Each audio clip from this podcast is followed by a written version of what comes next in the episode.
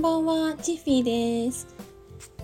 私は今から5年くらい前になるんですけど、当時乃木坂46がめちゃくちゃ好きだったんですよね。今はグループ全体を応援している感じで、一人一人メンバーについては詳しくはわからないくらいになっちゃったんですけど、2期生が正規メンバーに昇格したあたりはかなり追っかけをしていたんですよね。で、そもそもなんで乃木坂を知ったかっていうと、大学生の時に見た乃木坂ってどこっていう番組だったんですよね。今は乃木坂工事中っていう番組に変わったんですけど、その番組の前にやってたのが乃木坂ってどこっていう番組だったんですよ。で、大学生だったんで結構深夜まで起きてることが多かったんで、テレビ見てね、なんかダラダラしてることもあったんですよね。で、そんな時に見たのが乃木坂の選抜メンバーの発表だったんですよ。7枚目シングルのバレッタっていう曲の選抜メンバーの発表だったんですけど、そこでね、見た女の子たちがもうとにかくみんな可愛いし、その時点ですっごい気になっちゃって、で、選抜メンバーこう一人一人呼ばれていくんですけど、全員決まるまでずっと見てたんですよね。で、最後にセンターが呼ばれるんですけど、そこで呼ばれた子が当時研究生だった子で、今は卒業しちゃったんですけど、2期生の堀美央奈ちゃんっていう子だったんですよ。それで私の中のそのアイドルって、そのなんていうの、不動のセンターがいるって思ってたんですけど、美央奈ちゃんね、当時研究生だったんですよ。まだ2期生としてその昇格してない時なのに、1期生を抑えていきなりセンターになっちゃったんですよね。で、それを見て、これなんだろう、すっごい楽しそうって思って、そこから徐々に乃木坂に興味を持つようになりました。で、毎週その番組を見るのが楽しみになっていて、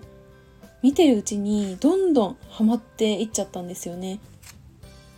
それでついに CD 買ってみようってなったんですよ。で、 CD を1枚買うと握手券が1枚ついてくることを、その時に知ったんですよね。なので、せっかくだから、生のアイドルと会えるなんてそうそうないじゃないですか。だからこれは握手してみたいなって思って、そこでね、どの子と握手しようかなって結構悩んだんですよね。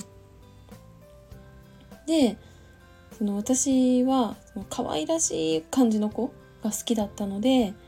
さゆりんごこと松村さゆりちゃんと握手しようって決めて応募したんですよね。で、応募した結果、無事当選したんですよ。で、その時の握手会は名古屋の結構大きい会場で、今もねそこで握手してるのかなって思うんですけど、入ってみるとメンバーごとにこうレーンがあって、自分が握手する子のその列に並ぶんですよね。で、並んで待ってる間に、何話そうかなってすっごい考えたんですよ。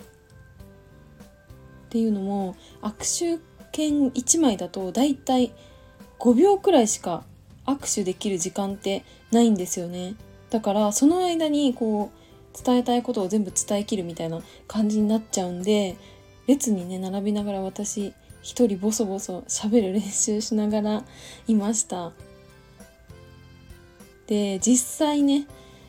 初めてこう握手した時に緊張しすぎて、何話したかって全然覚えてなくって、で、気づいたらスタッフさんにこう剥がされてた感じなんですけど、その中でもやっぱり記憶に残ってるのはさゆりんごがねとにかく可愛すぎるっていうことでした。アイドルだからね、そのさゆりんごのこの隣にいた、生田絵梨花ちゃんとかもいたんですけど、そりゃねみんな可愛いんですよ。可愛いんだけど、さゆりんごはもう声も可愛いし表情も可愛いし、もうたった5秒の間に完全にさゆりんごに心を奪われてしまったんですよね。でそれから乃木坂の新曲が出れば必ず CD 買ってたし、握手会もその行動範囲を思いっきり広げて、名古屋から、東京とか大阪まで握手会のために遠征したこともあります。CD もね最初1枚で、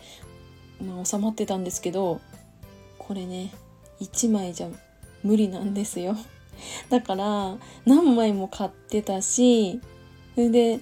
CD がいっぱいあればそれだけ握手券もいっぱい持ってるから、一回こう握手した後にまたね同じ列に並ぶみたいなことも何度もやってました。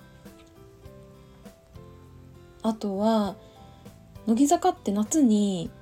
ライブやるんですよね。真夏の全国ツアーっていう、ライブがあるんですけど、そのライブに行けばもう朝からグッズ買うために並んでたし、あとグッズだけじゃなくてそのメンバーをこう応援するためにペンライトも結構いいやつ買って、それでライブに臨んだみたいな感じだったんで、もう気づけばかなりの乃木坂ファンになってました。で正直好きな芸能人って今までいろいろいたんですけど、乃木坂にハマって、